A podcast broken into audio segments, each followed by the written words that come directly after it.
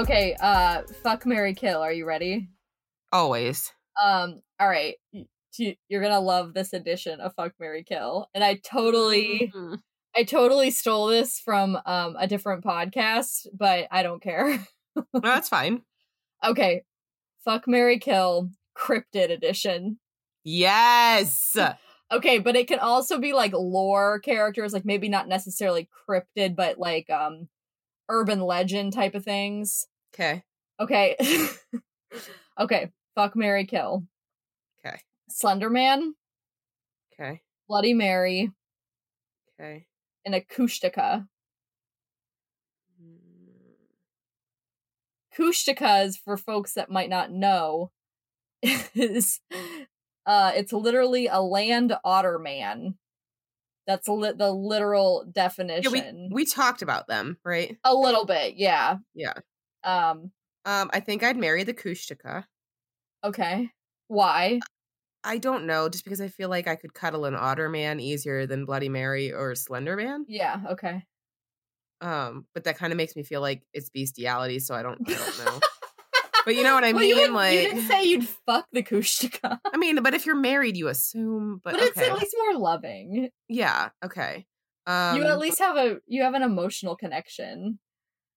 Wow, I'm torn Oh, between these two. I'm I'm fucking I'm killing the shit out of Bloody Mary. I don't I don't know, man. She might be freaky. I'm just I'm just saying she might be down with some cool shit. Maybe teach me some shit. I don't know. so like and I feel like Slender Man like he has no face, so like I See, can't really read if I'm doing anything right. I think you know? I think Slender Man would be the freaky one. He's probably got a slender dick. Yeah, but he might have nice slender fingers. Fair. Okay. this is ridiculous. I think I still think I'd kill Slender Man and fuck Bloody Mary. Wow. Okay. See, I'm all I'm the opposite for those two. The Kushtaka, obviously, I'm marrying the Kushtaka. Yeah. Yes. Yes. Um, do you have one using different cryptids? I know I'm putting you on the spot. You know my boy Mothman's gonna be in it. Oh fuck yeah. Um The Jersey Devil. Oh. I'm gonna throw that one in there. Oh, nice. Okay. Um and hmm, I know. It's that last one. I mean, you could do you could do Bigfoot. what about the Flatwood the Flatwoods monster maybe? I don't know that one. The Flatwoods monster. I have to look it up. Look What- it up. What's it? What is the, the first word? Flatwoods. It's another West Virginia. of course. The fingers are interesting. um, while I'm looking this up, that's Rachel, Oh, that's Becky. and this is Fuck Mary Kill Cryptid Edition on Chardonnay and DNA. Yes. Oh, I don't, I don't fuck with this thing. Okay, It looks like a weird opera singer, kind of, from the drawing, with like a leaf head. yeah, okay. It's kind of. So- I feel like this would be like Mothman's like, like his hoe, Maybe. his lady. So Jersey Devil, Mothman, or or Flatwoods Monster, fuck Mary Kill. Um, I'm gonna marry the Jersey Devil. I don't know why, Okay. but he seems reliable. Okay. I'm gonna fuck Mothman, Yeah. Okay. and I'm killing this fucking bitch. This Flatwoods monster. Okay. I can get down with killing the Flatwoods Monster. I'm Not digging it. No. I'm torn between the Jersey Devil because the Jersey Devil, if you look at like lore, was like um treated poorly, if I'm remembering correctly, like born as a normal child. Aw. and then like um like then it ended up like getting hooves and shit like i don't know there's a lot of weird lore so like i'm torn but it's very horse looking in like a lot of the drawings and i'm just not down I don't know. fucking it so like i'm struggling and and you know mothman's juicy ass like i can't obviously. can't get away Well, but also like imagine marrying mothman and like just you're just sitting on the couch and then all of a sudden like he gets gets real ominous because something bad is going to happen. Like, Like, just his just- presence means something bad is going to yeah, happen. like so he's like, just he's just gloomy. Oh, right, I that fits you- me, That's true. But you can also have a sexless marriage. which would suck. which would suck, but you obviously if you're gonna fuck something, you have to fuck it. If you're gonna marry something, I mean you don't have to. I guess You just have to split the bills with it. I just the the Jersey Devil makes me think of like a horse show. I might have a horse dick. It's creepy. This got vulgar in the first two minutes. It Wow. got super vulgar for people. If I hope this is not something that someone just tuned Oh, into and has never listened before. no. I promise. No, you know what? No, this is a pretty accurate representation of who we are. It is. Let's we not gotta pretend. we gotta ease people into that shit. Yeah, there was there was that was like there was no uh Nothing. no tip little toe in the water there. That was like a full cannonball right into. it wasn't just the tip. it wasn't just the tip. It wasn't just the tip. Oh, I loved that. That was fantastic. Oh, thank you. I- thank you. I always love a good game of fuck Mary Kill, and this was such a fun twist. But you didn't you didn't really land on which so who are you marrying? Oh, I didn't. Um Yeah, you're not getting out of this. okay, okay, hear me out. Okay. Both of them can fly, so we have that. Okay. I think I would fuck the Mothman, marry the Jersey Devil too, because like I could like, you know, we could go flying because it's like a horse, like a flying horse looking thing. I mean, if you want, you could kill the Jersey Devil, I guess. And Yeah, but then I'd have to fuck that fucking weird monster, that Flatwoods monster. no, you'd have to marry her. No, I'm gonna be stuck with her. She might be a bad bitch. I don't know. Eh, yeah, but those eyes. I know. There's something I don't trust about that thing.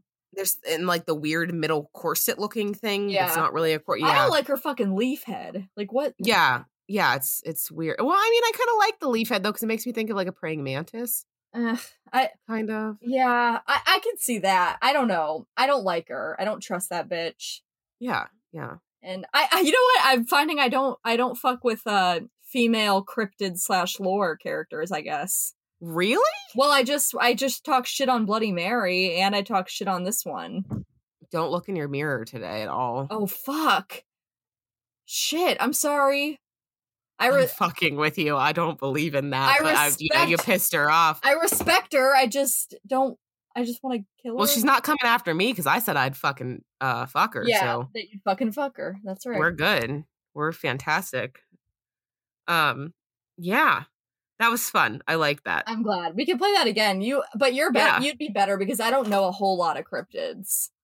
I think I'd be fun with like storybook like characters and that kind of lore characters too. You oh, know, like villains, maybe. yes. Oh, vil- oh, villains, Oh, Maleficent. Oh, villains. The new Jafar and the new Aladdin, oh shit.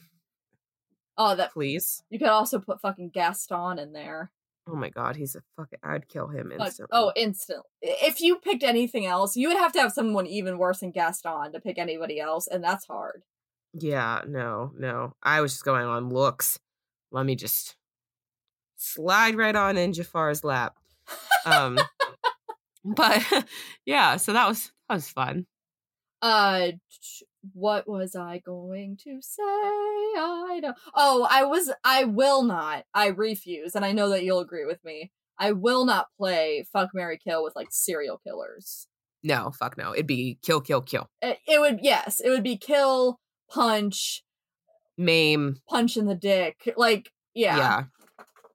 Uh, if you ask me if I'd rather punch Ted Bundy in the face, the dick, or the asshole, then Why Porque no twi- Porque no trace? Would that work? What's the little girl? She she says Porque no dos on the ta- the taco commercial. why not? Why not all three? Yeah, yeah, yeah. True. Why am I limiting myself? I don't I, know. I love. I know that's such a weird random memory, but I adore that commercial and that little girl. Whenever she's like, they're all excited about the tacos. What is the what is the old school? uh Is the dog still around? Like I know that same dog probably isn't around, but the Taco Bell. No, Mm-mm. like they didn't even get a replacement. no, I don't think so. Well, that's kind of nice that they're just Letting, letting, letting yeah. him be the only one. yeah, living out, living out his dream. Well, I think part of the reason why we had to just get right into it quick and dirty Yeah. is because we're in a hurry. Why are we in a hurry? We are in a hurry because um my business got invited to go to an extremely big event. Uh, and we have to leave tonight to get there in time for tomorrow um, to open. So here is my official announcement. Um, wasn't planning on doing it this way, folks, but here it is. no, this is a perfect way. I think I think it works. It works well. Um, I started a CBD company. Whoop whoop. Uh, I'm very, very excited about it. We are very passionate about education and compassion in uh, with using CBD. Um, we want to teach people about CBD, different cannabinoids, and um, just general, you know, what it can do to help you. Yeah. Um, so, and we want to provide really high quality products. Um, we can trace everything from seed to shelf, which is really important. Um, and yeah, so the company's called Vanko CBD. It's V like Victor, A N K O, like the end of my last name, um, CBD. And we are on Facebook, Instagram, uh, and our website should be live by the time you're all hearing this. Finally, um, that's been a try. Yeah, it it's it's been rough, and she's put in a ton of hard work, and I'm really excited. Um, so yeah, it's it's gonna be good. Um, Yay. yeah, so I'm excited about it. Um, check us out, and uh, if you need help with CBD, I am your gal. Can I make a shameless joke? Obviously, Um, when you said seed to shelf, Mhm. that can also be used at a sperm oh fuck. Every time I say that now, when I'm giving my pitch, I'm gonna think of someone jacking off in a tiny room. I'm not mad at it. It's, it's gonna make me fucking crack up every time. that I cracked myself up with that one. Seed to shelf to womb. Seed to shelf to write up your cooter. Yeah. To the turkey baster. Call Vanko CBD today. Uh, Um, um, I feel like I needed to give the disclaimer. Uh, Vanko Vanko CBD does not sell semen. Okay. yeah, we do not. We absolutely do not. Only maybe high quality. CBD. I mean, if that is a niche that people would want to like pay for, all right, I guess. Will CBD make your semen taste like pineapples or something? No, unfortunately. Oh, well, can you? Wouldn't that be cool though? Jesus. I think about that kind of shit all the time, which really is something I should not admit.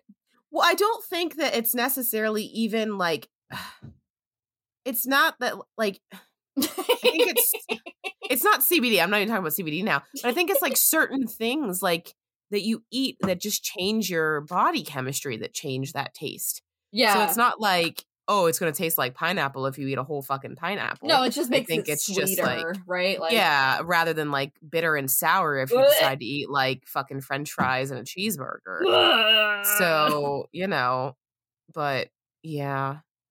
So, um, but yeah, so that's why we're in a hurry. So sorry for the lack of banter today, which I'm sure some of you actually appreciate. Um, I do. we're gonna- need to we need to shut the fuck up sometimes. like I'm just kidding. yeah, I mean, we have fun with it. we do. Um, but yeah, so you want to jump in and tell me a tale? I do. Um, but also congratulations on your business, and Thank you. we need to we need to do like we need to do shit with that. We need to get your name out there.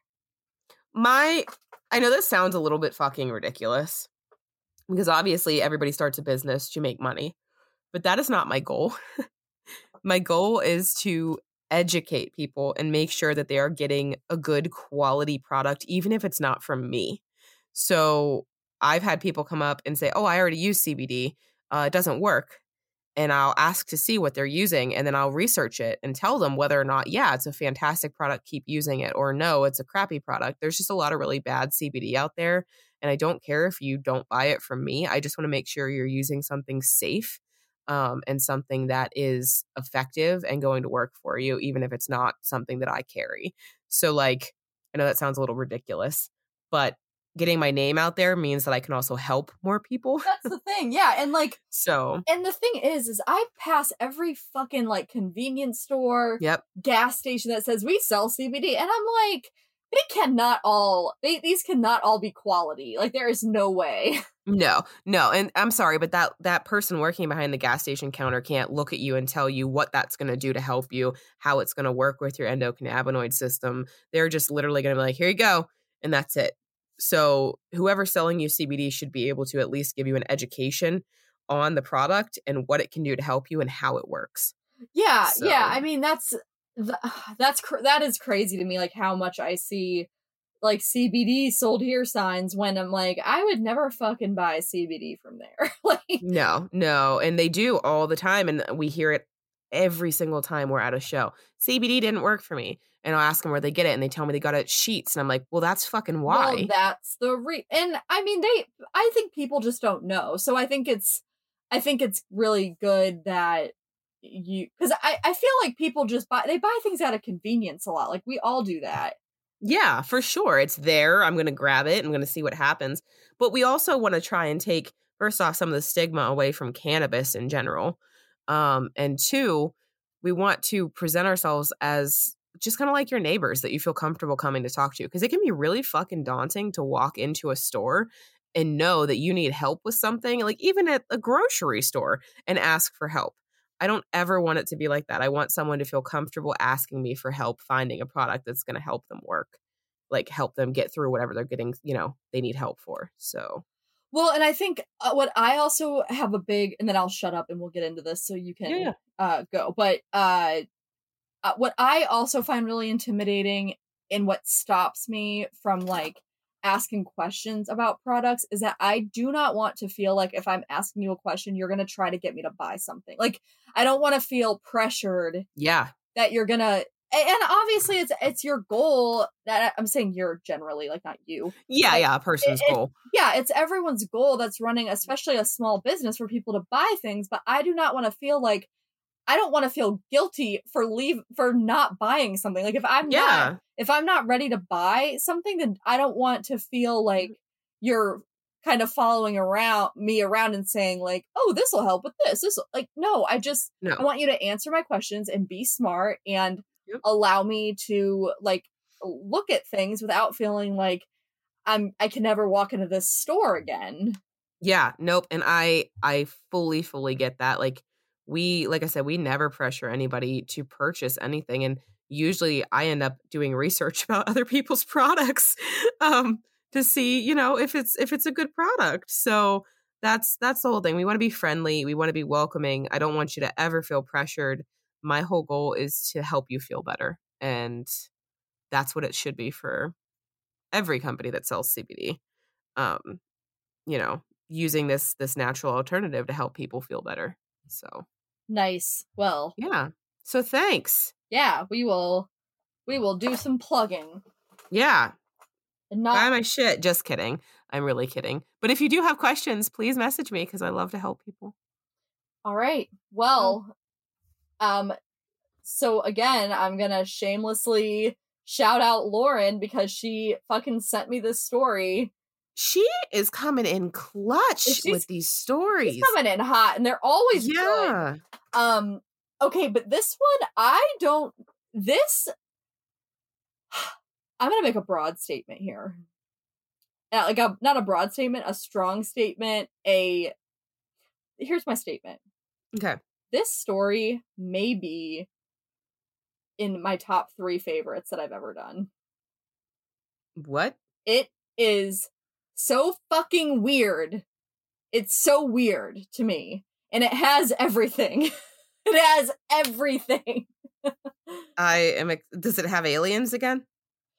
Uh, okay, it doesn't have that, but it has it has like satanic cults. I mean, I it does it's crazy. It's a fucking crazy story and I I find it just so twisty and turny and just bananas bonkers crazy.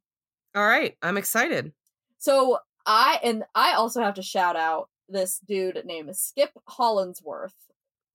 He's a writer who I use this um this article that he wrote in Texas Monthly Okay. from March 2002. It is so detailed and it tells this story like this whole time. I don't know if this happens to you, but sometimes when we have to pull from so many different articles, I'm like, oh my, like I have to like piecemeal the story together, and it can be difficult to like really visualize what's happening.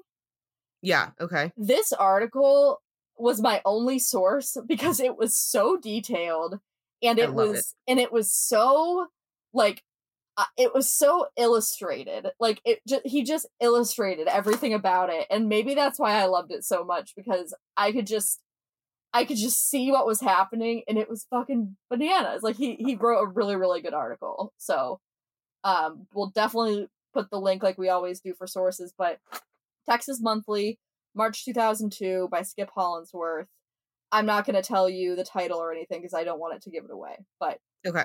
are you ready I am as ready as I'm ever gonna be. Okay. So we are in Vancouver, Washington, Okay. 1997. Okay. And pay attention to places and years a little bit. It's not terribly complicated. It, it but just Vancouver, 1997. All right. All right. In 1997, Brianna Stewart was the new girl at Evergreen High School in Vancouver, Washington. Life seemed to be pretty difficult for this 16 year old who reported to school officials that she had been walking the streets and sleeping in youth shelters in Portland, Oregon before coming to Vancouver, which happened when she found Glad Tidings Church and began regularly attending services there. She met a young, generous couple at the church, and seeing a young woman with potential in need of a stable home to restart her life, they took her into their home.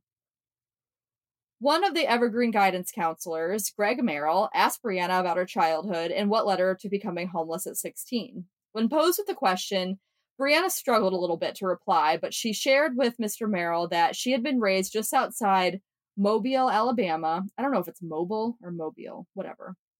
Um, by her mother and her Navajo stepfather, a sheriff's deputy. Brianna said that her mother was murdered when she was very young, and after that, she lived with her stepfather. At 13, she ran away from home and hitchhiked across the country, or around the country, rather. Hmm. Her mother had told her that her biological father lived in the Northwest, so she wound up in Oregon and Washington to find out more about her past. Greg Merrill was appalled at the background that she had, and when he asked about her previous education, Brianna stated that she'd only ever been homeschooled, but she promised to be a good student. She said, I've never had a normal life. That's all I want to be a normal teenager like everyone else. Which is like really Aw, that's- that's so heartbreaking. that's really fucking heartbreaking and Yeah. i think it shows like there is humanity in the world that there are people that would take her in yeah. So that's what she did she uh was a normal teenager so every morning she'd get on the city bus with her backpack um, that had her textbooks and her bible which she seemed to carry with her everywhere um, she enjoyed english and creative writing and she even wrote this um, one piece about a young girl whose only companions were imaginary friends Ugh, I know, it's really fucking sad. And it gets worse. yeah. So Bree was a little bit awkward. She started going by by Bree. Um, she was a little awkward and different from her peers. She usually dressed in the same outfit um, of overalls, a t-shirt, and tennis shoes. She always wore her hair in pigtails, which like is a bit like juvenile for a 16 year old. Um, but she and she was also described as just being like more full figured than other girls. She had like wider hips and an endearing smile. Her voice was like high pitched and almost childlike with a southern twang. Um so this one boy, I love him. His name was Ken Dunn in 10th grade. Um she, he really took a liking to her, like he liked her southern accent um and he was really encouraging to her despite that she was like kind of awkward like she he would cheer her on when she joined the girls tennis team despite that she really wasn't that skilled at tennis and she he helped her with um her lines for drama class even though she was a little aloof when she was like on stage. He walked her to class they passed notes and then they eventually started going out on dates. Um ken also began attending services and youth groups um at that same church with with Bree, and he was amazed at how well uh, Brianna knew the Bible, as if she'd been studying it for years. So at first, Hmm. Mhm. At first, Brianna shared very little about her past with Ken. But one day, while at the local mall's food court, she opened up and told Ken that she's um that she had watched her stepfather stab her mother to death and carry away her body. Oh, Yeah, you know, just at the fucking food court eating Auntie Anne's pretzels and you drop that bomb. just normal, normal childhood things. Yeah, no problem. Like, okay, Oh Bree, maybe maybe you could have given poor Ken a warning. That's rough. super rough. So then the stepdad, uh, which you know she grew up with him um until she left at 13, but the stepdad she claimed then made videotapes of himself and his friends raping her and Fuck. yeah and by the way everyone this is going to mention rape a lot and i should have prefaced with that so um if that is something that you do not want to hear this story might not be for you um because there is a lot of mention of it i will not go into detail of anything but it just it just it's, it just mentions it quite a bit Okay.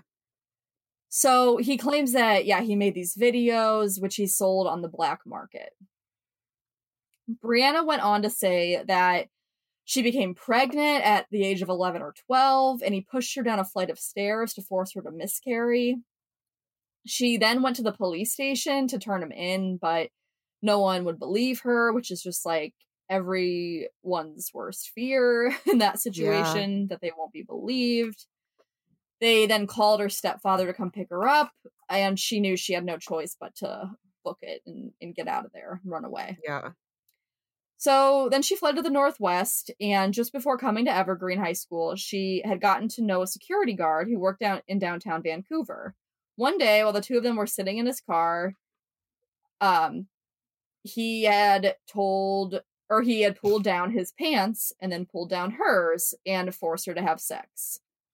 When This poor girl. yeah, when Bree was telling Ken this, she said, He raped me, he raped me, he raped me. And she repeated it over and over again, uh, crying and said, I wanted, um, she said, I wanted to kill myself. I began to think about standing on an overpass and jumping off. Wow. Um, and Ken, oh God, bless Ken, get- bless Ken's little heart. He said, "Here was this beautiful girl who had been forced to endure unimaginable atrocities, and yet here she was at Evergreen, wanting to make something of herself in life. I wanted to help. I wanted to make her happy. I wanted her to know that someone cared for her. Hmm. He's a perfect angel, baby." Yes. So he was clearly taken with Brianna and really wanted to show her like love and kindness. Um, and he asked her to the Sadie Hawkins dance where they wore matching overalls and they danced. Um, that night, Ken told Brianna he loved her, and Brianna said that she felt the same way about him. So, like, cute as fuck, right? Yes. Precious. precious precious to death. Yeah. Um so then Bree uh, began to fit in at school the next year. Her peers knew about her cruel upbringing and how she had courageously reported the security guard who assaulted her to the police. Um Bree really wanted to be a lawyer to specialize in children's cases, and she spent her free time at the library researching the law and continued her creative writing. Oh no. she wrote a short story for her English class entitled Betrayed about a girl named Jessica who had no idea where she came from, later discovering that she had been abducted as a kid.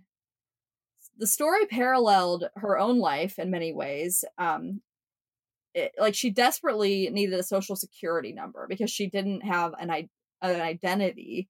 Um, and she needed that to identify her as Brianna Stewart so that she could move on with her life and do normal things get a driver's license, apply for college, get a job. But the federal government would not issue her a new social security number unless she could track down her birth certificate or find a real father, or at the very least, just prove that her biological father existed. How else would she fucking exist? Right. I think I think the thing is that she had like no like no documents with her. Um so then you know she you, you know how it is like you can't get one thing without getting the other thing. It, I just. It's- Yeah. So who um just it's a wild ride, man. Making all of this even more difficult was that Bree really couldn't remember much from her childhood. Um, the mental health professionals in Vancouver thought that she maybe suffered from amnesia or some sort of post traumatic stress syndrome. Um, but Bree didn't even know if Brianna had always been her name. She knew only that when she was a little girl, her stepfather started calling her Brianna, which um, he had told her meant bright eyes in Navajo. She had no idea, though, if she had like a different name before that. Yeah, it's uh, you know, childhood trauma. She probably blocked everything out. Right. Like, okay. Yeah. so a state social worker ended up stepping in to offer some help and conducted like extensive record searches for any evidence of um, Bree's background. An employee from Indian Health Services scoured national databases of missing children and even asked her to give blood in hopes of finding a DNA match. They tried to match Bree to abducted child cases that occurred in the 80s in various states, but all of these avenues were dead ends. Great.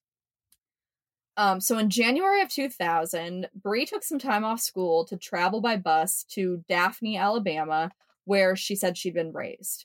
So a police detective from Daphne spent several days driving her around, hoping she would see something that would jog her memory. She did see a couple of like vaguely familiar places, but there is still like no one could find any evidence that she ever lived there. Okay. Um, so That's where she ran away from? yeah. Okay. Yep. So one, because she had all these people like mental health professionals, social workers, police, like trying to help her figure this out. Yeah. Um. So one possible clue came when she visited a dentist in Portland. The dentist later told a social worker that he was surprised to notice that Brianna's wisdom teeth had been extracted and that the scars had healed, which is very peculiar for a 16 year old girl. When the social, because you know, normally you get those out like anytime between like maybe late high school and like college up until your 20s, maybe. I got mine out early, Okay. but I had to get braces. So that's why. Okay. So that's why I was kind of like, why is that? So, but, you know, extenuating circumstances. Uh, Right. And I think it's just kind of like, and even, you know, back then, it just might not have been. And she didn't remember having them removed? I'll keep going, but basically, Okay. no. So Okay. When the social worker asked Brianna about the dentist statement, she responded with an angry five page, single spaced letter denouncing anyone who would doubt her backstory, emphasizing that her word meant, quote, so much to her, and insisted that she was being honest. Okay. So when Brianna told Ken about what happened with the dentist, Ken asked if there might be anything to what the dentist was saying that would be worth exploring. To his astonishment, Brianna was furious, saying, like, how dare you think I'm not 16? How dare you even ask that? How can you even say you love me? Like he was she was pissed. Um Hmm. and Ken was like the best kid ever and tried to let this go um because he really did love her and he knew that um she really cared about him and um he and he bought her a sterling silver ring that Christmas and the inside was engraved with her favorite line from the new the newer at that time Romeo and Juliet movie with um Leonardo With DiCaprio. Leo. Yeah, yeah. Yeah. And it said I love thee. Oh. So he's just cute as shit. Yeah. So by the end of their junior year, uh, Brianna was staying with the Gambetta family, whose son was good friends with Ken.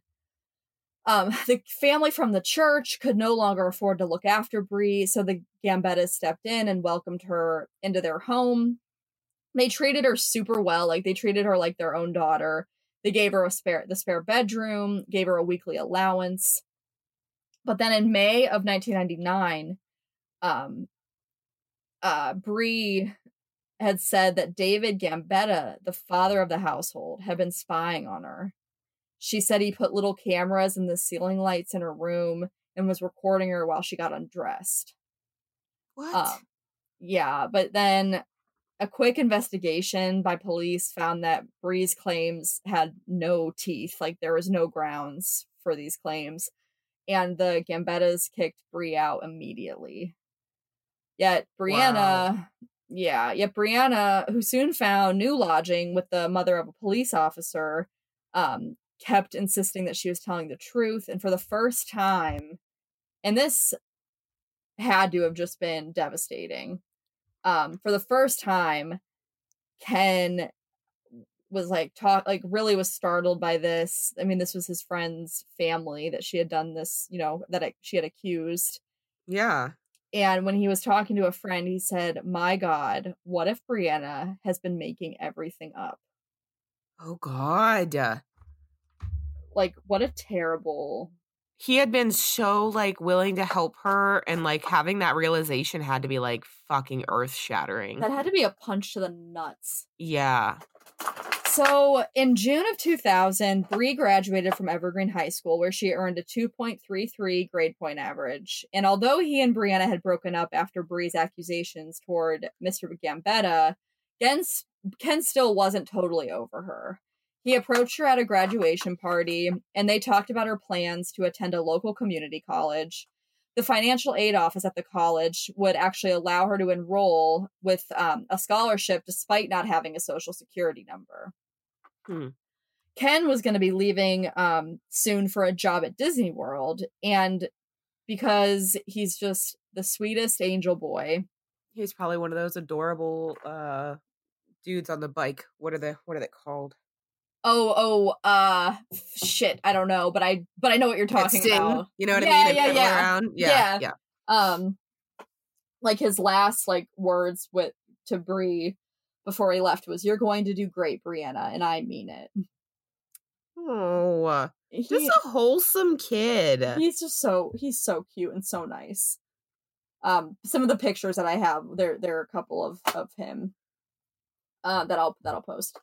Also, he's um older than us, so Oh, what do you mean? we keep calling him a kid, and he's probably a Oh, less grown adult now. Yeah, oh for sure. But like at this glimpse in time, he's just this yeah, yeah, yeah. I just- it just hit me that I was like, oh wait, in like 2000 he was graduating high school and like yeah, yeah. I was like seven. yeah, yeah, yeah. Um, so Bree had spent that summer volunteering for the Ralph Nader presidential campaign, which like which like who knew? Oh, wow. oh god. Yeah, but most of her time was still spent trying to get a social security number. She wrote a six page letter to the governor of Washington, hired two lawyers, one in Portland and one in Vancouver. And neither of these lawyers knew about the other one. So, Oh. yeah, so Portland lawyer didn't know about Vancouver lawyer and vice versa. So they were not like coordinating their actions, and that's important. Um, so the and the attorney in Vancouver sued the state to force the Vital Records office to give Brianna a birth certificate. He gave letters from school officials, from um, uh, they gave he gave high school transcripts of Brianna's, her state picture identification, medical statements about her mental health. Um, but the attorney and then the attorney in Portland chose to petition the federal government. So he was not fucking around. He was like, I'm going straight to the top. so Oh, wow. yeah, so he petitioned the feds asking them to issue Brianna a social security number. Uh, but before filing the petition, however, he asked Brianna to submit her fingerprints and thank Ruth Bader Ginsburg that he did this. Well, probably not in her opinion, but not knowing anything about the federal petition that the Portland attorney had filed, the Vancouver one was informed by a state deputy attorney general that um, all Brianna would have to do was appear for a simple court hearing set for March of 2001, and then she'd be issued a birth certificate. So they were trying to make this really easy. Um, Brianna's so Brianna's three year fight at this point to get this um to get her life really started with you know um as as an adult was finally ending and she was officially going to become known as Brianna Stewart. But on March 22nd, one week before the hearing that the Vancouver guy, the Vancouver lawyer had set up, Brianna was arrested on charges of theft and perjury. What? The arresting detective told her that she was a 31 year old woman and that Mm. she had fraudulently received free foster care and free public education from the state of Washington. When Brianna told the detective that there had been some mistake, he said her fingerprints that the Portland lawyer requested matched those from a woman in Altoona, Pennsylvania. What? Yep. By the name of Treva Throneberry. So this is kind of almost like a fucking hometown story for us in a way. Eh, yeah, Altoona, for those of you that don't know, Altoona is not far.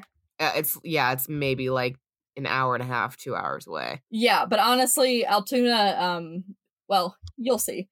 So Yeah. Ken Dunn's mother called him at Disney World with the news. He was shocked, this poor fucking angel child, saying, Mom, I went to homecoming with a woman 12 years older than me.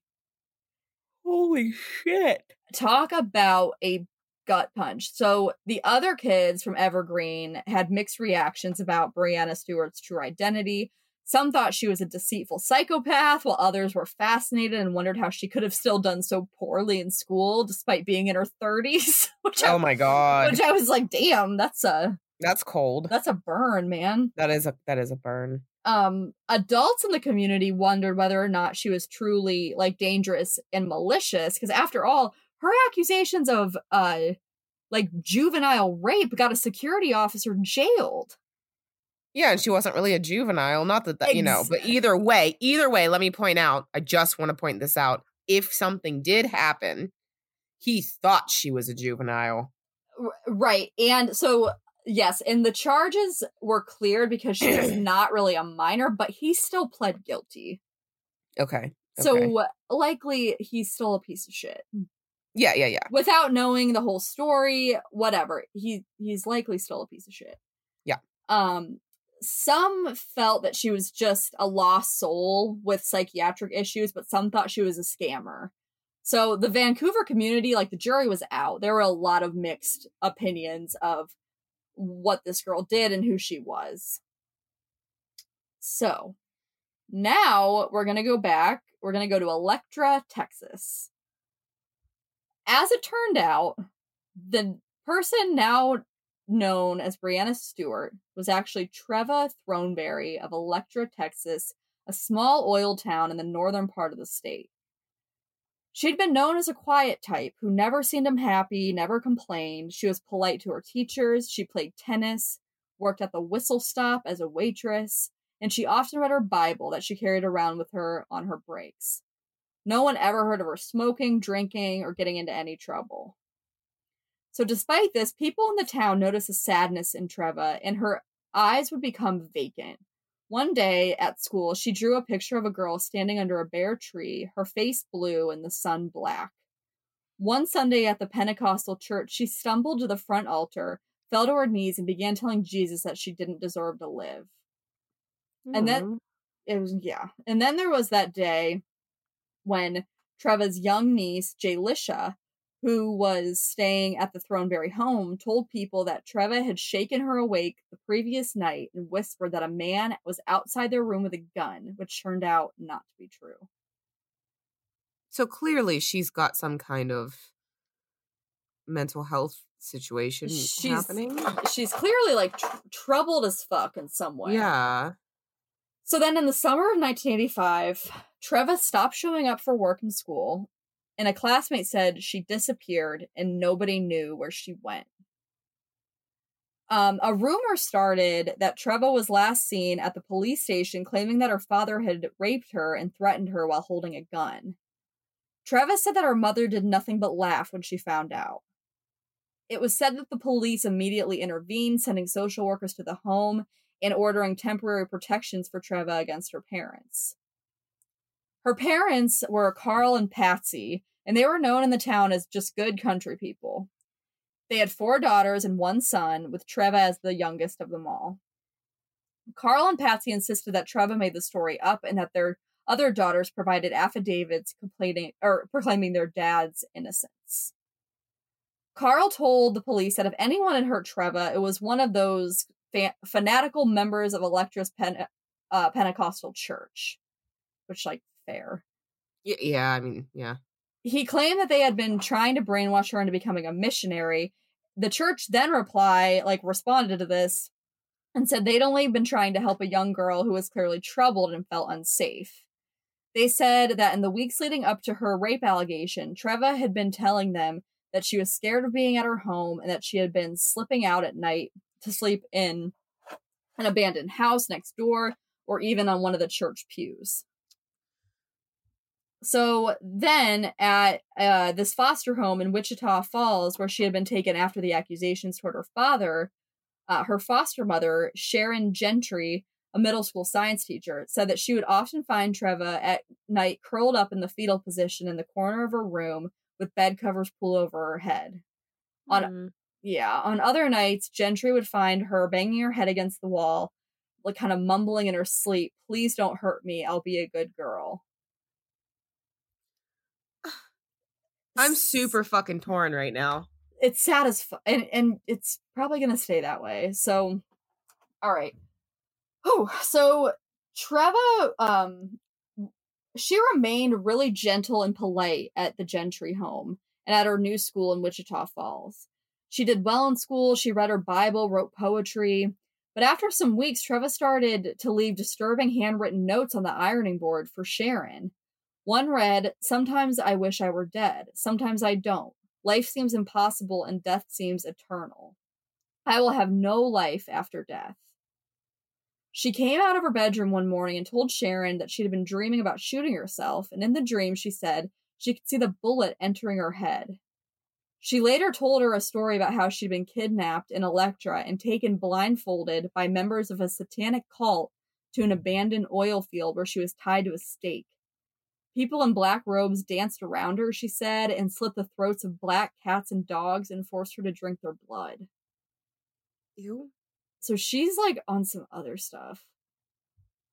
So in May of 86, Treva went to see her school counselor and said in an eerily calm voice that she was thinking about jumping off the third floor of a building to kill herself, which that is upsetting as fuck Yeah. in itself, but the fact that she was eerily calm freaks me the fuck out.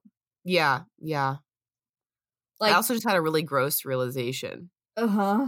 So if she really was in her 30s, Uh-huh. she's dating a teenage boy. Mm-hmm. Ugh, Mm-hmm.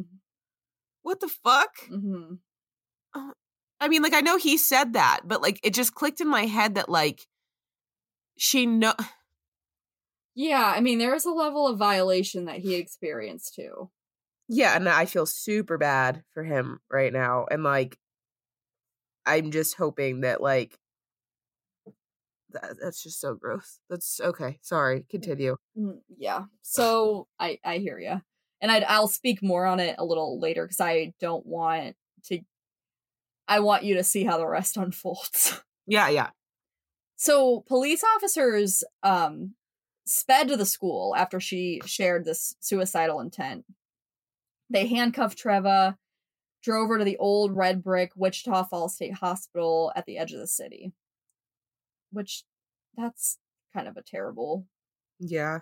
thing for them to do, but anyway, Yeah. not not the taking her to the hospital part, just the way that they seem to do it. Right. Um, so there she spent long periods of time by herself, just staring out the window blankly.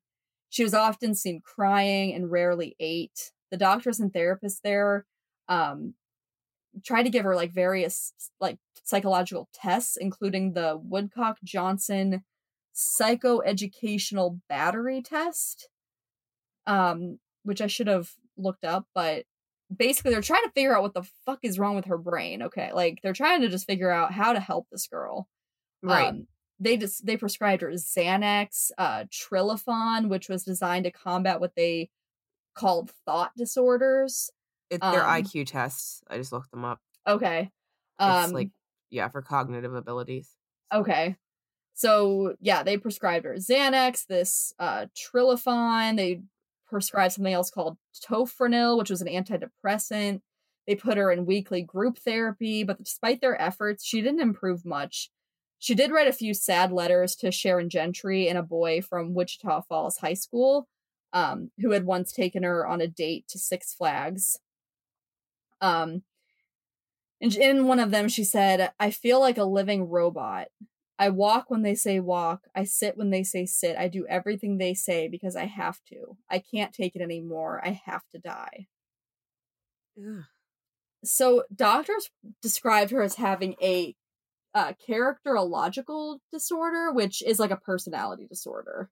Okay. Um, the parents, her parents came to visit. So Patsy and Carl came to visit and asked her to admit that she was lying about the rape allegations. Which it's like that's not the fucking point. No. But I get this was like the 80s or whatever. Um, Treva refused and left the room with nothing more to say to them. She was basically like, "It is true, um, and I I won't take it back." So after five months in the hospital, she was discharged in October of '86. Social workers weren't sure uh, where to discharge her to, but Treva begged not to go home to Electra with her parents. Um, her parents didn't want her back anyway until she took back the rape accusations. Ultimately, Treva went to the Lena Pope home, uh, a Fort Worth residential treatment center for troubled adolescents to receive more support and like more therapeutic approaches to their mental health stuff. Um, she was enrolled at the nearby Arlington Heights High School so that she could finish her senior year. Okay. Okay, so in June of 87, uh, Treva graduated from Arlington Heights High School. She had just turned 18, and by law, she could no longer be under state juvenile supervision. When her counselors at Lena Pope asked what she would do next, she said she had planned to apply to a Bible college that didn't require an SAT test. She said, All I want to be and to, uh, or all I want is to be and feel normal, which she wrote on, uh, she wrote to one of her social workers when she left the, the state care. She said, I want to live life, but I want it to be normal. And most of all, I want to live a normal life. Hmm. Um, Treva returned to Electra for a couple days following graduation, but she refused to go to her parents' home. But she did visit her three older sisters, Carlene, Kim, and Sue. Treva, honey, what do you said about Daddy is still breaking his heart, said Carlene. You need to go apologize. Treva did not respond and just kept her eyes glued to the floor.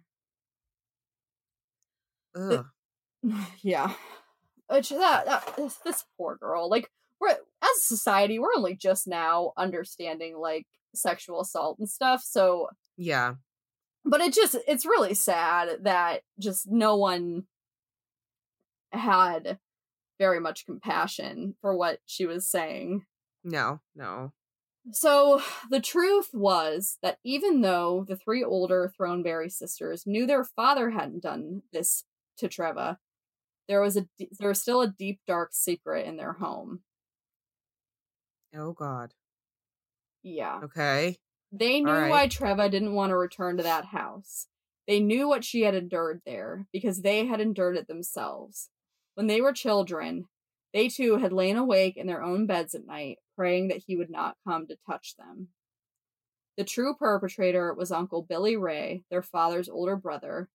He often spent time at Carl and Patsy's home, and at night he'd go into the girls' bedroom and molest them. Oh my God. Uh, We didn't know what to do, Carlene recalled. We were just children, uneducated, small town girls. I know you're not going to understand this. I think this was during uh like an interview.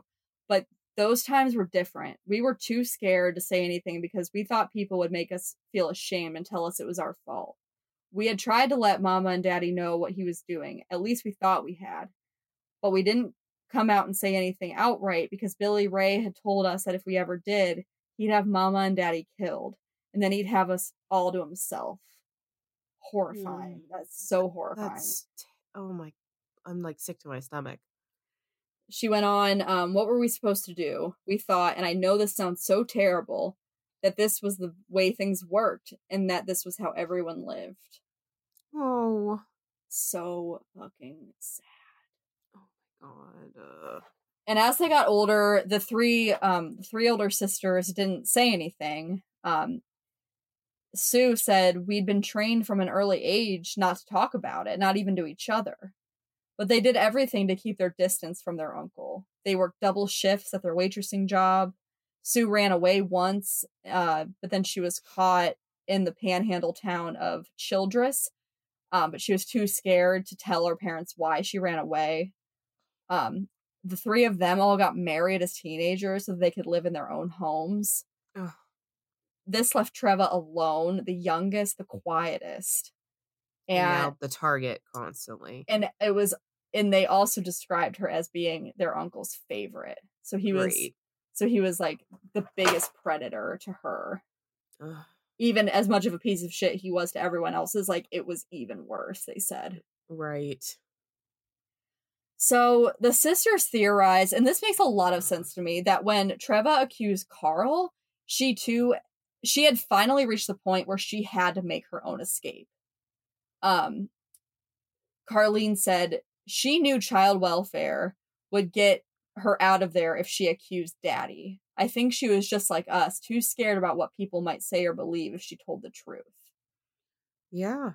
and that makes a lot of sense because like them that's a that was a way for her to get it to stop whereas if they said the uncle like maybe they'd look into the uncle but maybe their parents wouldn't believe her Yeah. and then she'd still be stuck there and then and these girls were being told that he, that the uncle would have mom and dad killed so maybe she thought that Yeah. uh, you know what i mean She did what she thought she had to do to get the hell out of there. she's just trying to survive it's super fucking sad Yeah.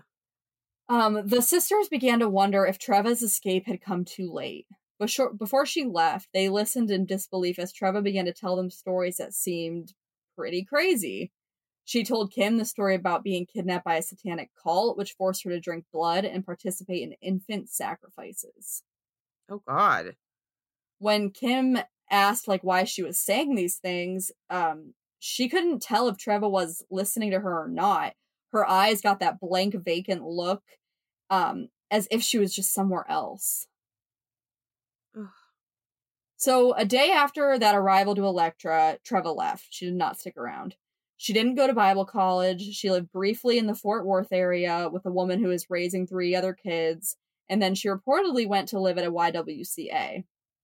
On the on one occasion, Sharon Gentry, that was the former foster mom, um, received a collect call from Treva, who said she was working at a rundown motel in Arlington. She called again, and she said she was living on the streets, and then she vanished. Um, just just disappeared. Yep. And Sue, her sister, even said, We never really did look too hard for her. It wasn't that we didn't want to see her. We figured, I know, we figured that she wanted to get away to get a new start. At least that's what we hoped she was doing. That she was alive somewhere doing her best. Uh, Yeah, it's kind of like, oh, well, thanks for summing it up so eloquently, Sue. yeah, like I, I guess I get it, but at the same time, like what the fuck? It's hard to understand when your little ass sister is just out there, like, Yeah. clearly very disturbed because of her these traumatic events that happened to her. Right. So by 1992, there was still no word from Treva to anyone in Electra, and, and by now it had been like six years, and many people assumed that she might be dead. In 93, a rumor began in the town that Treva had died in the fire at the Branch Davidian compound near Waco. What? Yeah, I'm telling you, this shit had everything. Oh my. ugh. And this Okay. fucking this fucking town is just a rumor well. Like hot damn. That's the second that is the second time in this story that I mentioned that a rumor got loose in that fucking podunk town. like what? Fucking Waco though. Like right? I. I guess I. Okay. Sharon Gentry, the former foster mom, even sent Treva's uh, dental records to authorities down there just to make sure that she was not a victim and to have something to match with in case she was. So obviously Treva wasn't there, but she Yeah. was. But in a small town called Corvallis, Oregon, there was a teenager named Kelly T. Throneberry Smith working at a McDonald's and staying with a family she had met at church. She told people she preferred the name Kelly Smith. In fact, she went to court in Corvallis to change her name legally because she said she was hiding from her father who lived in Dallas. She told Corvallis police officers that she, that he had already found her once in Oregon, forced her into his car, and raped her. Oh my god. But the police could never find Kelly's alleged father, and eventually Kelly disappeared too. The next summer, she surfaced in Portland telling the police that she was on the run from her father, claiming that he had sexually abused her and that he was a Portland police officer. Again, police investigated with no leads about the father that she mentioned, and again, she disappeared. She reappeared. She just keeps like falling off the map. Yep. Exactly. Okay. Um, she reappeared the summer of 94 in Coeur d'Alene, Idaho, now naming herself Kara Leanna Davis. Okay. She said her mother, so this similar story from when we first started. She said her mother had been murdered, um, and her father, a police officer, had been a member of a satanic cult and had repeatedly raped her. After two months, she vanished. Later that year, she arrived in Plano, Texas, a suburb of Dallas. Uh, lost my place. Okay, she told the police and social workers there that her name was Kara Williams, that she was 16, and that she had been born and raised in a satanic cult where she had been taught that her destiny was to honor Satan and to die in a lake of fire. She said that she said that many of the children she'd grown up with had been fatally stabbed as a sacrifice for the cult. Her own mother had been murdered by her father, the cult leader, who happened to be a police officer in Colleyville, another Dallas suburb. He also raped her repeatedly, she said, and at bedtime would force her to chant prayers to Lucifer. Okay. Sorry. I'm just not. All right. You're you're getting uh you're getting a little over it. I understand. What? Just over like No, no, I didn't mean what. I just meant like I was like saying what to the the story in general. Like what? Why the fuck? no, like it's just getting it's just getting increasingly outrageous. Like Yeah, like I. okay. Yeah, and I'm gonna be super interested to hear what you think, like at the end. Um, a female detective in Plano, Texas, was so determined to discover who had harmed Kara that she drove to Colleyville and asked the police chief if he knew of any office, uh, any officer with a special interest in satanic activity cases. Again, there was no shortage of people trying to help Kara, air quotes. Um, social workers, volunteers took her out to various activities and helped to place her in foster homes and youth shelters, doing their best to make her feel safe. At one shelter, she accused a young male staffer of molesting her, which led to her being moved again. With each move, she was enrolled in a new high school, and in the spring of 1995 alone, Kara attended high schools in Sadler, Sherman, and Dallas, joining the tennis team at each new place. The Child Protective Services worker supervising her case, Suzanne Arnold, went so far as to buy her a new tennis racket to help her play. Wow. But then in September of 95, um, this Susan Arnold or Suzanne Arnold received a call at home from a staffer at the residential treatment center where Kara was staying.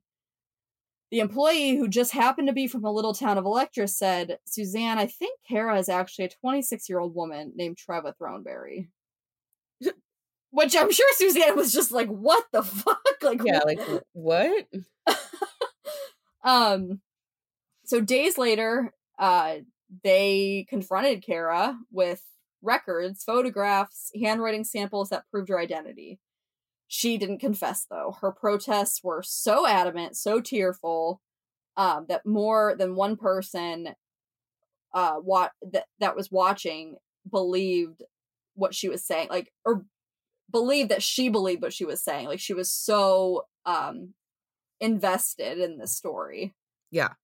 So after a court hearing, discharge her from the government supervision, Suzanne Arnold handed her a quarter and gave her the phone numbers for the state mental health uh, office and a homeless shelter and said, please get some help. But as Kara was like walking away from her, she insisted one last time that she was not Treva Throneberry and then disappeared again. Okay, so in June, and we're getting there, I promise. Yeah, you're And- fine. I'm In June of 96, a 16 year old teenager named Emily Cara, this time Cara spelled K H A R R A, Emily Cara Williams arrived in Asheville, North Carolina, where she told police officers she was on the run from a cult in Texas. So Mm. in August 96, a 16 year old girl named Stephanie Williams came to Altoona, Pennsylvania, where she told the police she was on the run from her father in Memphis, Tennessee, who was involved in a cult. And this time she threw in a child porn ring. okay. So that's Spicing a new, it up. Yeah, that's a new, that's a new twist. Um, a social worker spotted a reference in the girl's notebook to a Suzanne Arnold in Texas. Um, they made made some phone calls, checked some records, and were able to prove that the girl was Treva Throneberry. She was arrested and sent to jail for nine days for providing a false report to law enforcement. And at one point, an Altoona social worker called Carl and Patsy and asked them to speak to their daughter to remind her of her real identity. Um, on that call, Carl said, "Hi, baby, it's your daddy." And he go, and then she said, "You sound like an awful nice man, and I wish you were my father, but you're not." Treva replied, Wow. I'm not who you think I am. Honey, you'll be Treva Throneberry until the day you die, Patsy said in a shaky voice. Now stop playing games. Oh my god. Treva slash whatever her name was now, Stephanie, I think.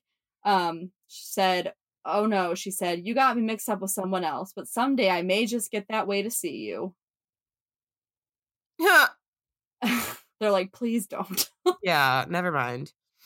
So after her release from the Altoona jail, she was on the road making appearances in Louisiana, New Jersey, Ohio, where she'd shown up like at youth shelters. Um, she kept reenacting the same scenario, looping back in time. She found a refuge at a high school, um, continued joining te- the tennis team, studying Shakespeare, um, which seemed to be like her favorite um year after year after year just doing it's just the same thing I want to know um what her skincare routine was that she could pass for a 16 year old girl at 30. yeah and i will i'll send you a picture because i could see how she would pass i mean she just she wore she had like these long bangs that she wore in those pigtails um and she spoke in this childlike high-pitched squealy voice um so yeah it, i'll send you a picture later and you'll have to tell me what you, like if you would have believed it because i think i would have to be Yeah. honest um in her travels treva had used 18 different aliases Holy shit. 18 different aliases That is insane. The question remains why was she a con artist pretending to be downtrodden um to receive free foster care free education Okay, Was but she- let me just say foster care is not exactly a fucking walk in the park either. uh right yeah i mean honestly unless the author left anything out she got she got pretty lucky like with what her Her foster care situation were. yeah like i think it maybe stemmed from the fact that um she would meet people in church too And they would okay, yeah. i not that like everyone that goes to church is a peach because they're definitely not but no. it, but i think that it was more i think the term foster care isn't necessarily the state system i think it's more of like people this- stepping up. just people stepping up just Right. yeah so kind of voluntarily you know Yeah. um so they but was she maybe she was afflicted with what doctors called psychiatric munchausen syndrome where she would intentionally feign this uh mental health or emotional distress to receive attention or was she slowly descending into insanity that no one had ever seen before? Was it possible that by the time she entered Evergreen High School in 1997 in Vancouver, she'd just completely forgotten the girl she had been in 1985? So, let's go briefly back to Vancouver in 2000. So Treva's sister, so where we left off, the the community was like, "What the fuck? Like, who is this girl? What happened here?" Yeah. Uh, Treva's sisters actually did come forward to the press and shared that they all experienced sexual abuse by their piece of shit uncle.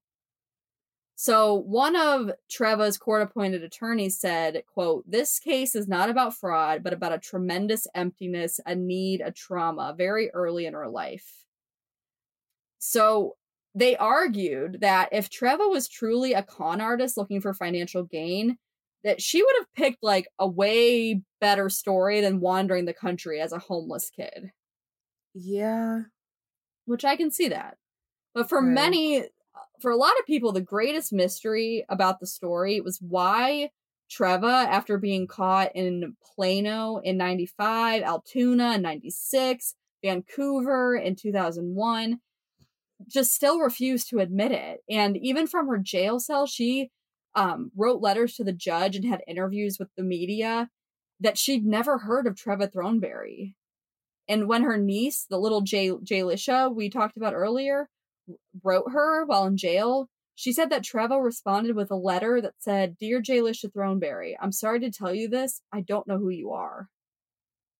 What? So Okay. mental health professionals had a fucking field day wondering how much of her past Treva actually remembered or if she was just eh, or if she didn't remember anything at all. So some experts speculated that the trauma of abuse committed by her uncle just disconnected memories in her brain causing a dissociative fugue state, Okay. which is like a ty- Alright. it's a type of amnesia in which she didn't know how she got where she was or why she was there. Okay. Others suggested that she could have multiple personality disorder, where she created several personalities over the years to deal with her Mhm. sexual abuse. Um, a psychologist who examined her for several days in 1995 when she was in Texas pretending to be Kara Williams um, was really like caught by her sincerity when she talked of these satanic rituals and gang rape. Um, the psychologist said there was nothing in her behavior or presentation to suggest that she was knowingly misrepresenting the facts. So, what baffled everyone in Vancouver was her decision, and I agree with this. I, I put this in bold. Her decision to give fingerprints to the attorney. Yeah. If she had really been thinking rationally in this in this calculating scamming way, she would have known that those fingerprints would have linked her back to where she was jailed in Pennsylvania. Okay, but this is how many years after she had been established there? Established in Vancouver? Yeah. Oh, only like three. That but that was like the longest time that she'd ever actually been established in one place. Uh, it was probably one of them. Okay. So it was equally odd that when she was arrested, she demanded that her DNA be compared to Carl and Patsy, her biological parents. She said she was certain that a test would prove that she was not their kid. But the DNA test showed that there was a 99.93% likelihood that she was. Right. So why would she try so hard to get people to look at her past when it's clearly going to show that she is Treva? Like, why would she do that if she was so calculating? Yeah. So if she was deriv- if she was deliberately trying to scam people, why would she just set herself up to be found out? Okay. I get it. So Kenneth Muscatel, a Seattle uh, psychologist who had been hired by the court to examine her, um, to examine Treva, said, "Here is a woman who invents stories to get the love and affection she had never known in her home. Yet a woman so profoundly disturbed that she ends up turning on the very people who are trying to help her, accusing them of abuse." Okay, so other than Jaylisha, the niece that wrote or the cousin that wrote to her that she didn't that Treva claimed not to know, no other there was no other contact from family. Um Okay. Her dad Carl said she didn't write he didn't write to Treva because um he dropped out of school in 6th grade and really didn't know how to spell. but he Okay. did want it to be known that he was angry about the completely untrue stories that Treva at about Treva and that he was pissed that his brother um had made the newspapers. So Also, like- that big long sigh was not, it was just about what you had said, like, about her. I just want to be clear. I, it just like rung, it like resonated with me really strongly. yeah, And I was just like, what the, f-? like, it's really w- fucking you know. sad. Yeah. Yeah. So Carl was pissed that they that his brother made the newspapers. Patsy, the mom, said she didn't write because she was so hurt by the way Treva turned her back on the family. Um, she doesn't think that this is really interesting. She did say that she believed that Treva hadn't completely forgotten her identity, her true identity, because at the funeral of her of Patsy's mother, Treva's grandmother in 1998, Patsy said there was an elderly lady sitting in the back wearing an old faded dress. The lady brushed against her as everyone was leaving the funeral parlor, and Patsy noticed she was wearing a gray wig and granny glasses, and she had loads of pancake makeup on her face. In my heart, she said, I know it was Treva. Mm, So Treva's arrest did motivate her sisters to start talking to each other more about um, their own feelings of shame about the past abuse, but they didn't reach out to Treva either. so, So, no one, no one except for her niece.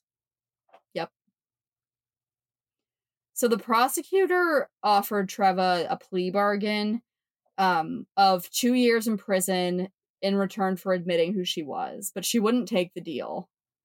She then fired her court appointed attorneys when she learned that they were planning to argue that even though she was indeed Treva Throneberry, that she had no idea she was committing a crime because she really did believe that she was Brianna Stewart. Treva told the judge that she wanted to exercise her constitutional right to defend herself.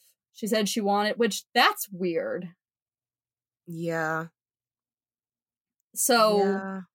she said she wanted to convince the jury that she really was Brianna Stewart. Um, so she didn't want her she didn't want her identity attached to Treva Throneberry at all. However, whichever way you slice it, she didn't want her lawyers really thinking that's who she was. She didn't want a plea deal for her to just say that's who she was. She really wanted people to truly believe that that's who she was, which is really interesting. Yeah. Um, so the judge couldn't say no to her request to represent herself, and by law, to act as her own counsel, Treva only had to demonstrate that she understood the nature of the charges against her and their potential punishment. Her her nemesis, prosecutor Michael Kinney, um, told the press that Treva was perfectly competent. He said she's graduated from high school at least twice. Oh my god. I'm sorry. I shouldn't have found that funny, Uh, but it kind but- of was. but it is. Yeah. So her trial began in mid November of 2001, and each day Treva appeared carrying a stack of law books and notebooks. She often kept her hair braided and the usual pigtails, but instead of overalls, she wore ankle length jean skirts. Ugh. Ew. Before the testimony, she always smi- smiled at the judge, Robert Harris, and said in her little girl voice, this cracked me up. She would say hi in her little girl voice, and the judge was completely thrown off by by that. And at one point, he said, "Hello, Miss Stewart, Miss Throneberry, whatever." Oh my god. Every time you say Throneberry, my brain fixes it to Thornberry. by the way. Thornberry. Oh, I've been doing Yeah. that this whole time. Yep. Yeah. Um, so he had one of the court appointed attorneys sit by her to answer any questions she might have uh, about the procedure and other points of law, but Treva seemed very comfortable in her role as her own defense attorney. She would often call out objection relevance while beaming at the judge. Um, after several objections, Kinney, um, who was like really serious and kind of big and bearded, began clenching his fists and trying to control how pissed he was. Oh my god. Uh, Which, like, oh my god, you're letting this like disturbed, like, Yeah. l- little woman like do that to you is insane. But uh, when an investigator from the prosecutor's office took the scan to took the stand to um, try to explain the complexities of the fingerprint evidence, uh, Treva would just nod thoughtfully, and then when she cross-examined him, asked like really pointless questions about ridge patterns. so like she was just she was just trying to like Oh look God. look smart. It's kind of cringy when you think about it. Yeah, yeah. Um yeah, later this is also kind of funny. Later when another um like law enforcement official told the jury about the way Kelly Smith in Corvallis, Oregon used a bunch of aliases, she seemed perplexed as fuck. She was like, "Why would someone come up with so many names?" She asked. It makes no sense. Yeah. You're like, "Yeah, that's why we're all here." That's yeah, that's that's what brought us here. That's what Oh my god. so uh, Kinney was adamant about proving that Brianna really knew her true identity. That he called the stand, um, he called the stand a woman from Van a Vancouver convenience store.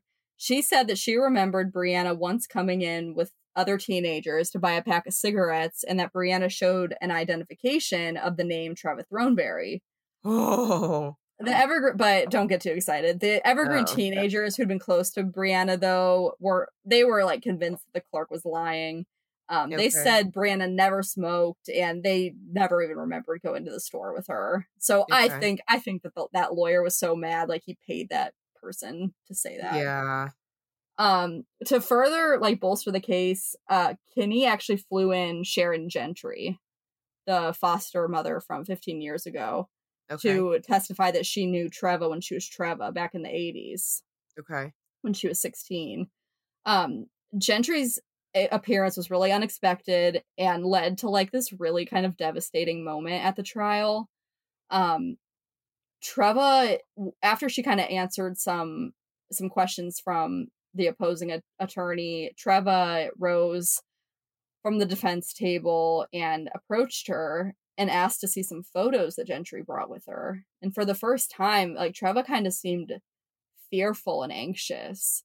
She stared at the, the picture of herself with Gentry on the beach at um at, at on a beach for spring break um back then and she stared at the photo of herself with this high school boyfriend from Wichita Falls, the one that took her to Six Flags. And after a really long silence, Treva said, This Treva in these pictures, what was she like?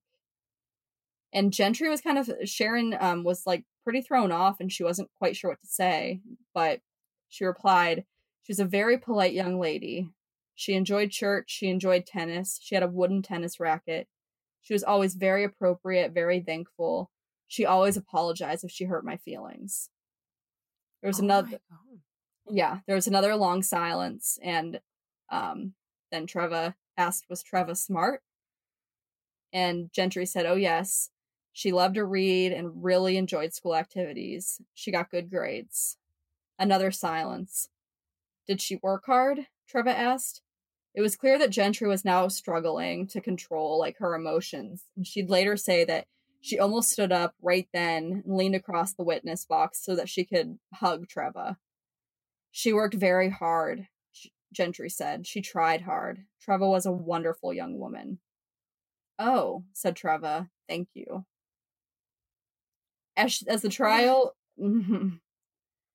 as the trial, like, her- you know, went along, got to the conclusion, Treva really didn't have much evidence for her defense. Um, she tried to introduce a report from a Vancouver therapist who once guessed that Brianna Stewart was about 20 years old, but the judge ruled the report um, wasn't admissible. Okay. She called her formal, former teachers and counselors to the stand to testify that she only wanted a social security number so that she can continue with school. She said, I wanted to go to college so I could take care of myself. Isn't that right? Um, she asked to the guidance counselor, Greg Merrill, and not have someone just take care of me. Greg Merrill re- replied pretty stiffly. It was pretty clear that he was kind of um, embarrassed that he believed her for so long.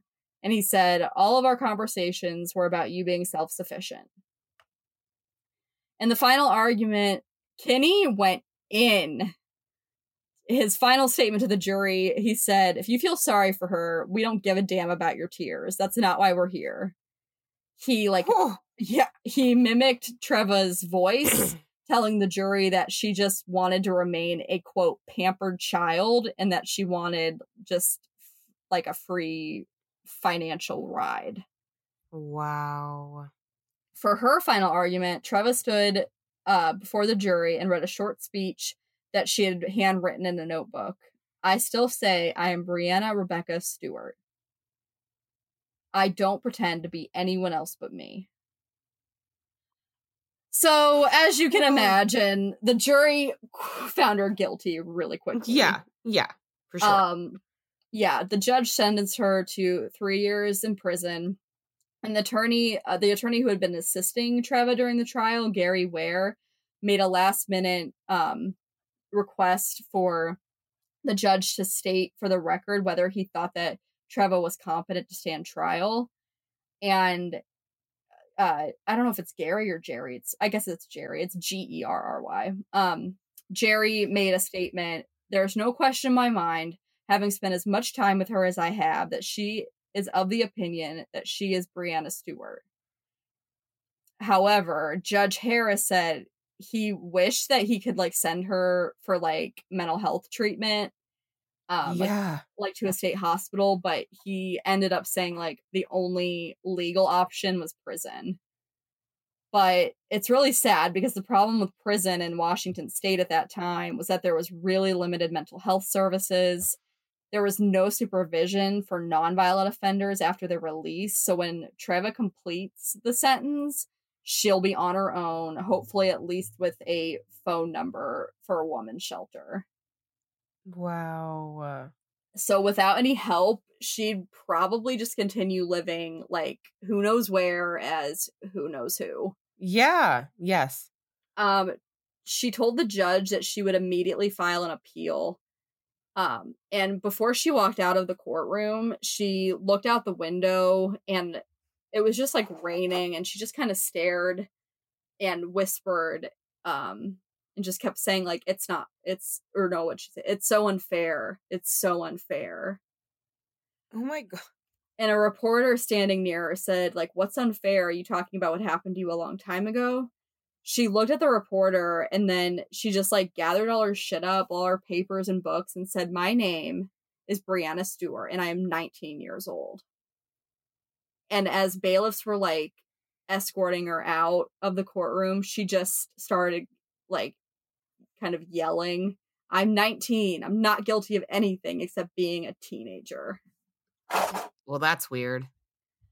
yeah so that is the story now i don't i don't have a present day update um that's as far as i got because i was like holy shit this is so detailed and long anyway Yeah. um but that is my story of Treva Thornber- Throneberry and all of her I know and all of her fucking 20 aliases.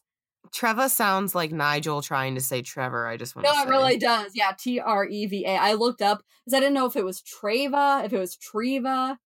It's Um, probably just a female Trevor. yeah, I looked it up. Like I looked up the pronunciation, and that's what it said. Um. So. Oh, okay. Yeah. Wait. In. Oh shit! You are fucking kidding me. In 2016, this is according to Wikipedia, Throneberry resurfaced under the alias Brianna Kenzie, oh accusing a local man of sexually assaulting her while she worked as a hotel employee. She was later fired after hotel employees learned of her prior record.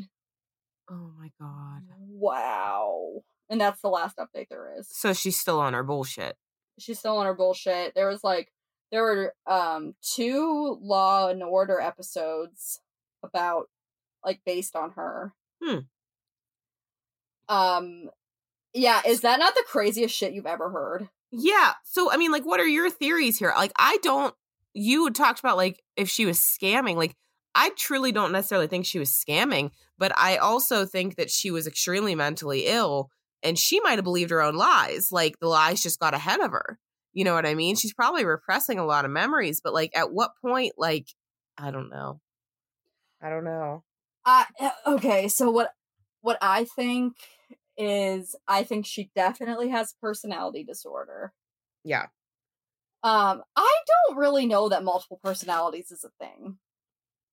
I don't think I think that that's been I, I maybe I'm talking out my ass here, but I thought that was kind of debunked as like no, it's it can be a real thing. But isn't it something else? Isn't it more like dissociative personality disorder? Yes, but like you you still you sh- you shift into other personalities. And I don't think that that's what she had because each of her stories were too similar. Like and you could tell she was just adapting them as she went to see what was going to work where she went. Mm, you know what I mean? point. Like yeah. usually like in with dissociative personality disorder, they're like different like different personalities entirely, not like just different versions of each other.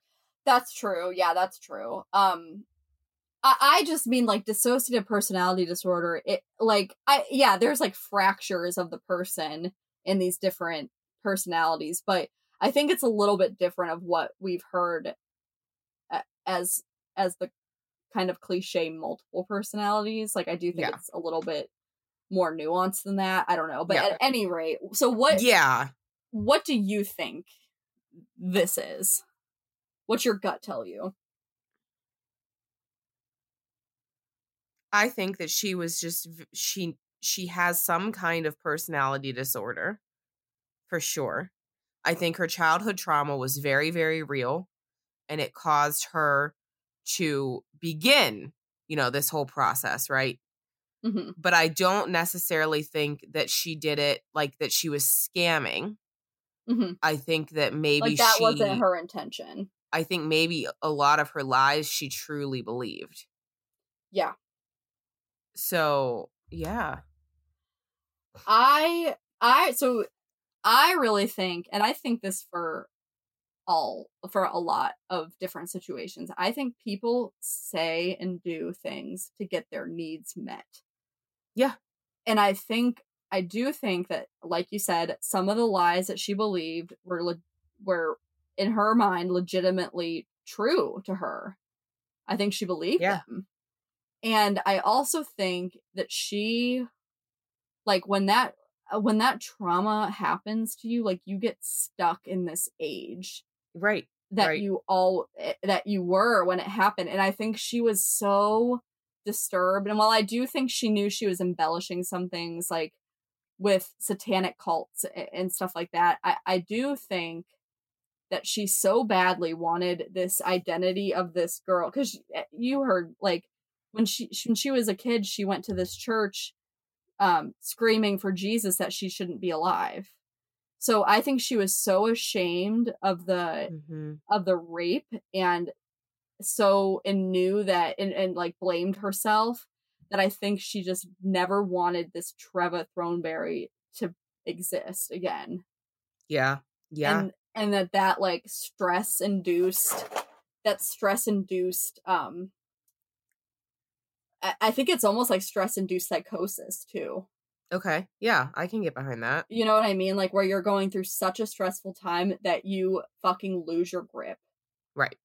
And I think that's what happened. I think it's a combination of things. I don't think her intention was to scam. Because No.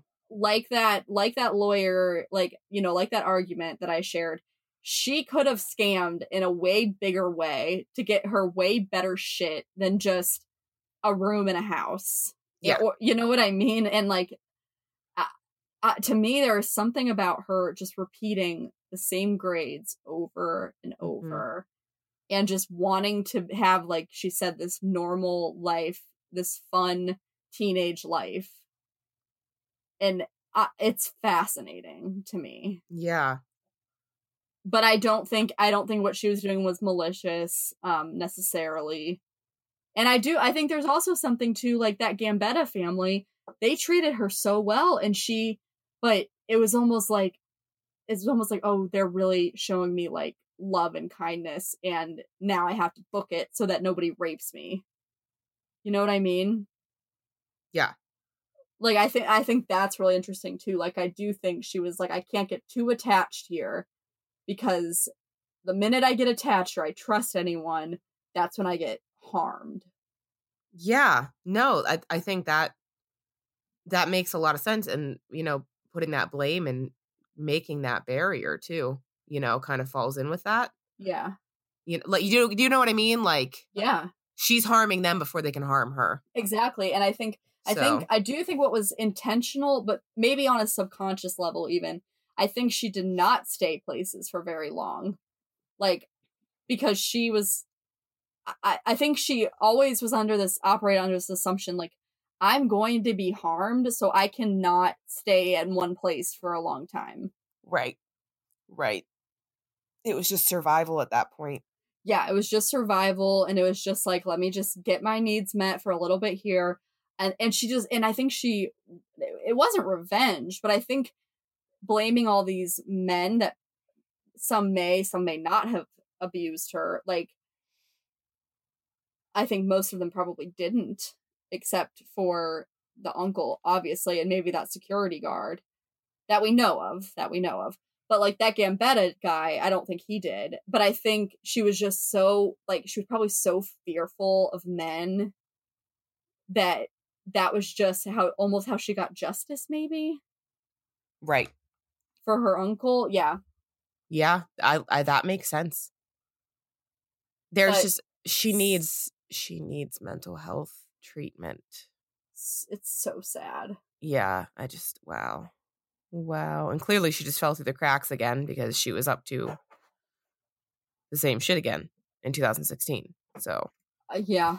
Yeah, and that's and that is so heartbreaking and like Yeah. it, it really shouldn't uh, it's it's it's a really you know at the end of the day this is a really sad tale of kind of what happens when women feel like they can't women children men doesn't matter anyone feels like they can't share about sexual assault like right.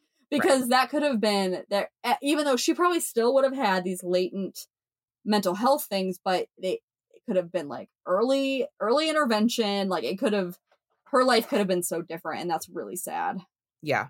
Yeah. Holy, that really did have fucking everything. it had everything and it was super long so we can forego um we can forego padded room i think this week Yeah, I think so. yeah um So yeah, we will do that. And the social medias where you can follow us and talk to us and Yeah. blah blah blah. Uh, we're on Instagram at Chardonnay and DNA, all spelled out. Facebook Chardonnay ampersand DNA.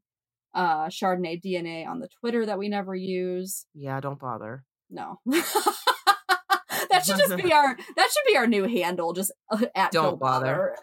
I wonder if it's taken. we should see. I'll check. Um, all right, I said Gmail, or did I? I don't know. Chardonnay No. DNA at gmail.com. If you, uh, Chardonnay and DNA.com, we have a Patreon, we have a, a fuck ton of t shirts. Yeah, but if you would like to support the podcast, we recently asked how you can support the podcast. Buy a t-shirt because I'm just sitting on them right now. Um, Yes. and I would love to not have all of these t-shirts in my fucking house She's literally sitting So, on them. You will get right now. Rachel's ass sweat.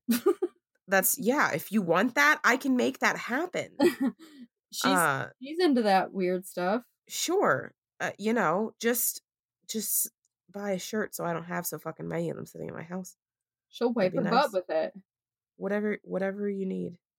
And we wish you very good luck at your your fancy smancy event. And we hope you sell Thank lots you. of CBD. Thank you. I just want to help a bunch of people. So, oh wow, she does look young. Yep, just sent you that, and that's our that's our boy Ken. Oh, love him, Yeah. precious Wow. little angel. Ugh. Doesn't she? Like you could see how people. And that one, she doesn't even have her pigtails. Look at this one. Okay. Anyways, uh, here here comes. Oh fuck. Right. Yeah, she's very yeah. Yeah. All right. Well, um, don't be a 32 year old woman pretending to be a teenager. Um, please don't. And if you want to do that, please um call someone to help Get you. get yeah yeah. S- seek some mental health assistance, please. And Treva, if you're listening, dude, we're sorry. You deserve Yeah, better. You you deserved a chance, and that You sucks. did. Sorry, So, bud. Yeah. So all right. All right, toodles. Bye. Bye.